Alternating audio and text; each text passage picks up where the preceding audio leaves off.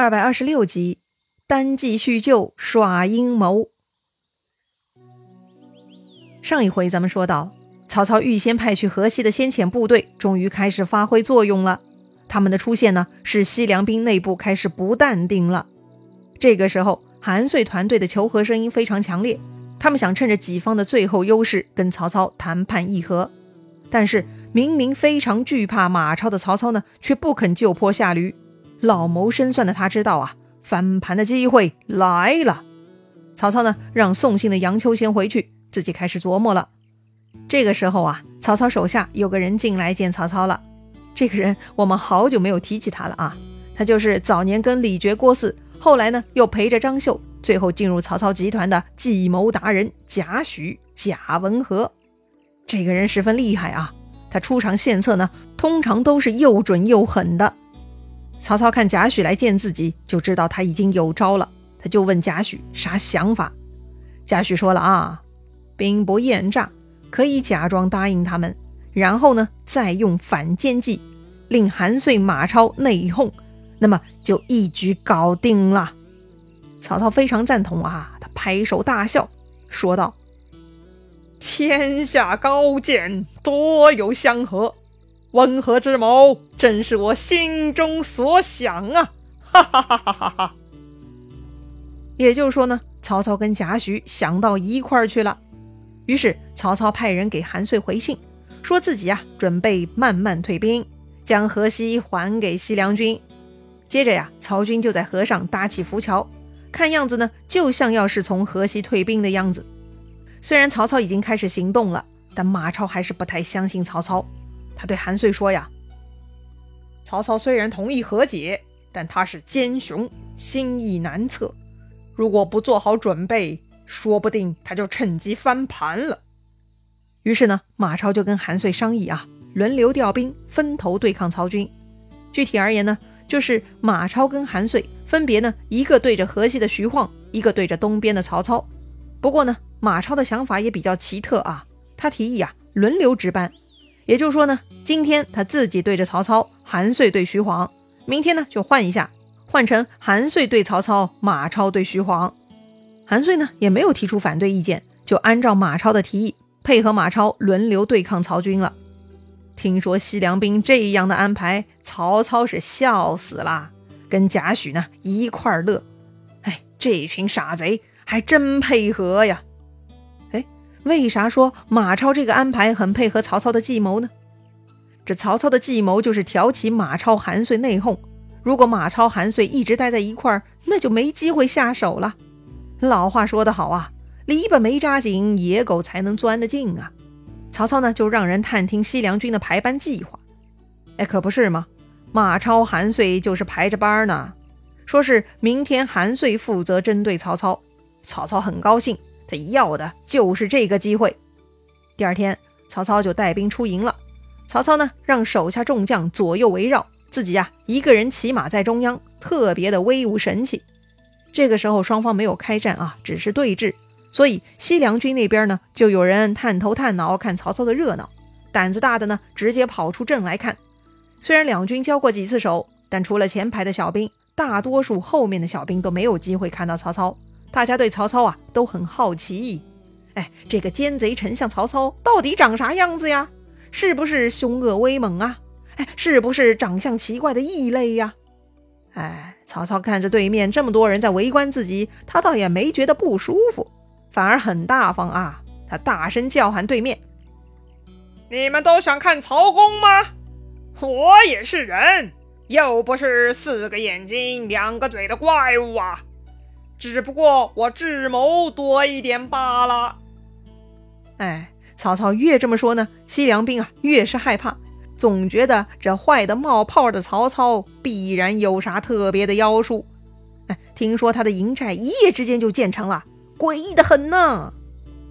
看着西凉兵一个个傻头傻脑的样子，曹操呢就派人去对面邀请韩遂，说呀，丞相拜请韩将军阵前会话。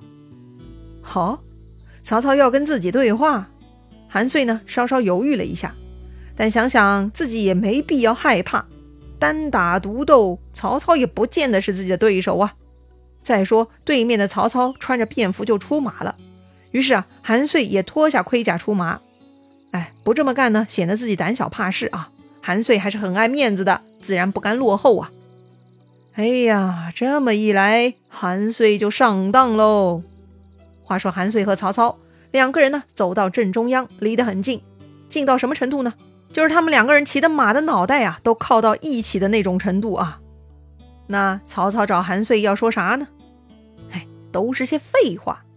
曹操说呀，我跟韩将军的父亲当年同举孝廉，我十分敬重他，把他当作叔父啊。我跟将军你也是一同登上仕途，为国家效力。时间过得很快，不知不觉也很多年了。要说将军今年妙龄几何呀？哈？曹操居然问韩遂这么一个大男人妙龄几何？哎，挺有趣的啊。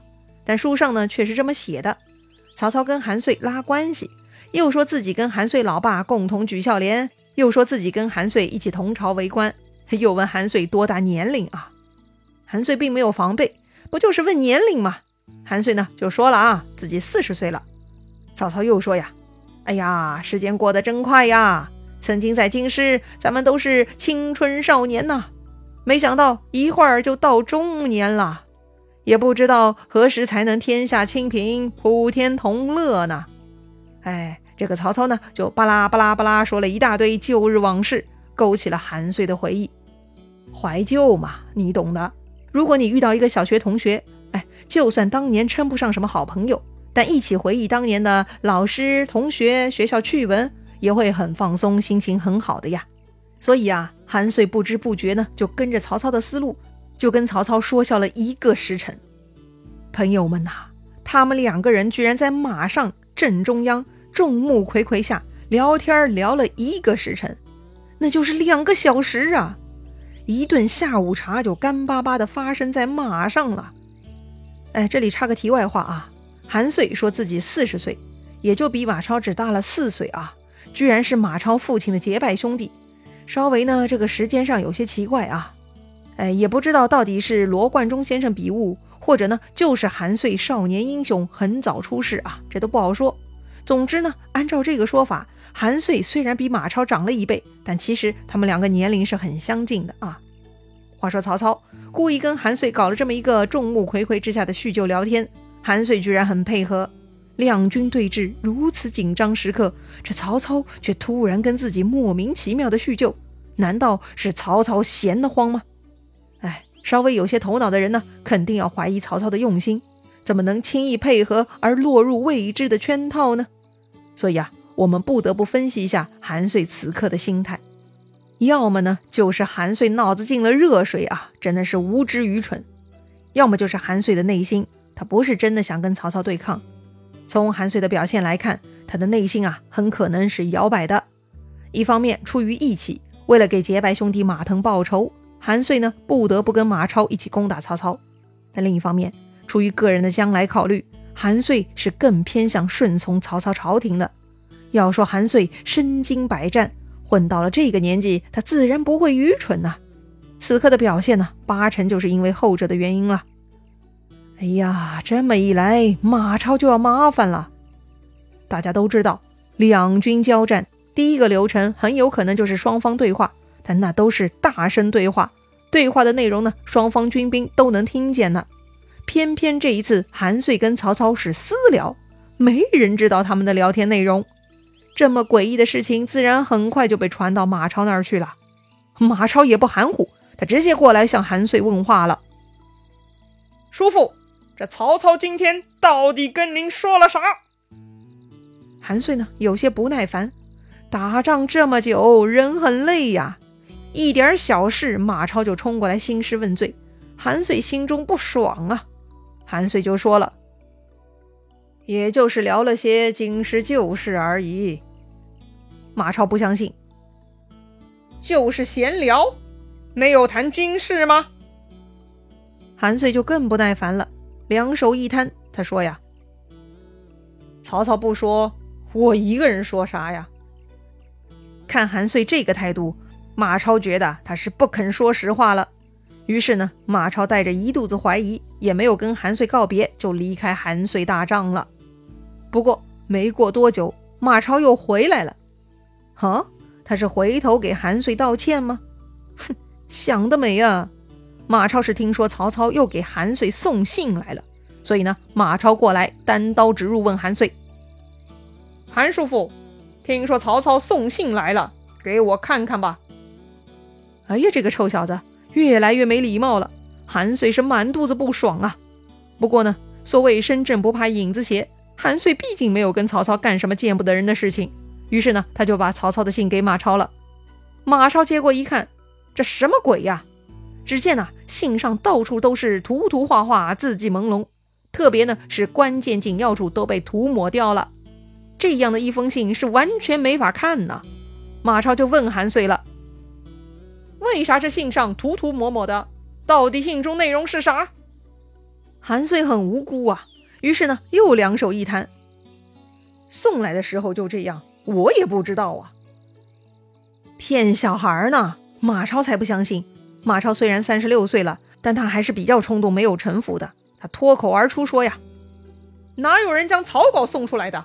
怕是叔父不想让我知道详细，故意先给抹掉的吧？”韩遂当然不承认啦，他没干过的事情怎么能随便答应呢？